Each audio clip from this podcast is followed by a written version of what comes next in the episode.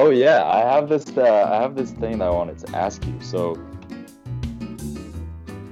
you know how when you go onto YouTube and you go onto like all of these different video platforms where you see people post videos about traveling, about food cultures abroad. A big thing about the European view on the Asian food culture is that there's a lot of like really surprising and almost weird or unexpected food items that you typically see. So I wanted to ask you, like, what are some of the most surprising things that you saw when you were living in China? Apart from hot pot, obviously. Yeah, I mean, compared to what I saw in China, I think, hot pot is probably one of the most normal foods that I witnessed. I mean, just for example, in Hangzhou, there is a very famous food street. So when you go there, down each side of the street, there is these little food vendors, typically manned by about, 1 to 3 people. And they each have their own specialized delicacy of street food. And the first time I went there, I did get a lot of shocks. It was very eye-opening. I think there was, for example, deep-fried scorpions, deep-fried tarantulas, and a very large... Really? Tarantulas? Yeah, there was tarantulas. Wow. I mean, I'm not sure if that was just put there for tourists or if you guys actually eat that regularly. I'm assuming probably it was mostly for tourists to buy. And there was a large, diverse range of insects that had been deep fried. And this was like, there was some American guys that I was with, and they were like really enthusiastic about eating all these different types of foods. Yeah, it is like to be expected. So I think I just sat and had a beer. There was a lot of bars on the street. Yeah, that's the wise thing to do. That's exactly what I would do if I were in your situation. Yeah, and I wouldn't trust any of those foods, man. Like Chinese people don't even eat that. Okay. I think it's definitely like a tourist thing. Yeah. I mean, it definitely could be seen as a tourist trap. I mean, it probably was. And it was quite expensive as well, I think. I would imagine so. Yeah, it was about maybe 20 RMB for one scorpion or one tarantula. So that's about £1.75 or £2. But I mean, considering that, I don't think it would be very expensive to prepare that. I didn't think the price was that. Well, if you're trying to catch scorpions, one wrong move and the cost is your life. So okay, when you put it like that, I guess that the cost is justified. It's 100% justified, man. Yeah. So anyway, I just kicked back. I mean, I just sat at one of these bars. I had like a nice tiger beer, and I encouraged them to try the food. I said, listen, you're so happy and excited to try this local cuisine. Why don't you go ahead and tell me how it tastes? And they did. Oh my God. Yeah, they tried it all. You're that guy. Yeah, I was that guy. You're that guy just staring at everyone, and then you just sit there and drink beer. Yeah, I mean, there's just a line. I mean, there's so much different Chinese food that I have enjoyed and have tried in the past. But when it came to eating deep-fried insects, scorpions, spiders, I had to draw a line. And it was really entertaining just to watch them eat it and let them get on with it. And to be honest, I actually lost track of them. I think after a few beers, I went somewhere else, and that was probably the last time I saw many of them. Not that I'm saying that they got poisoned by the food, but I'm trying to think if there was any other surprising items that I've eaten in China. I mean, there must have been so many. I think. What were some of the things that, because you mentioned to me before that you went to like different parts of China. So, considering that China is a country that's almost the same size as Europe, obviously the food will be vastly different depending on where you are. So you mentioned that you went, Hangzhou is on the East Coast, but you also went to the very, very western parts. Was it south southwestern part of China, like Yunnan and the other provinces. So like, do you remember any of the special foods there? What were they like? Yeah, so actually, now that you mention it, I did travel to Tibet, or Qitang in Chinese, I think, is the name. And I think for anyone who's been to Tibet or researched the area, there's a lot of yak. So they have a lot of yak, sort of similar to cows, but anyway.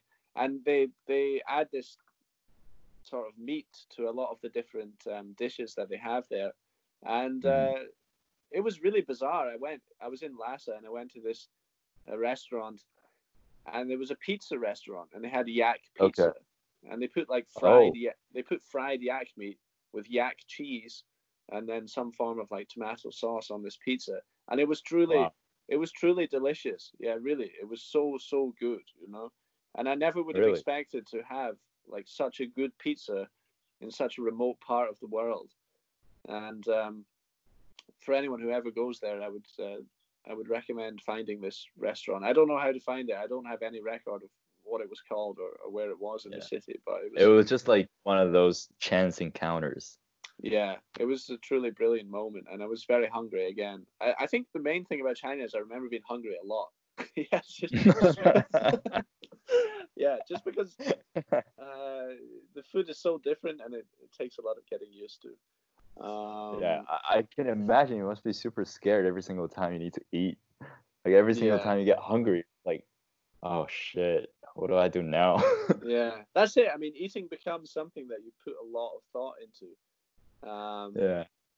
And I mean, just the way of eating as well. I mean, a lot of things are so different, like fish. I mean, they cook the entire fish, which is great. I mean, I think it's good not to waste any parts of it, but it takes a lot of getting used to. I mean, not to eat the bones or, you know, to pick away at it. I mean, eating can take a very long time in China. I mean, it takes about 2 or 3 hours sometimes for us to finish a meal.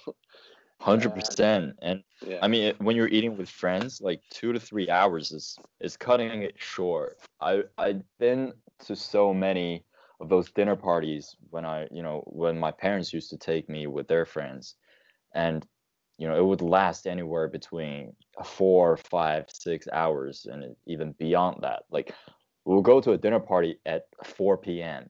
and we would barely get home at 11. So it is a significant part of the culture, a big part of sort of daily life there. And there's a lot of aspects that I really love about the food culture in China. Well, actually, you mentioned the yak pizza, and it just reminded me of my time coming home this recently, you know, in this late January, right before the COVID-19 breakout. I was flying home from London, and I had a stopover at Helsinki. So I think it was the second time that I've ever been in Finland. And both times I was there only for stopovers. So it wasn't really like exploring the country or anything.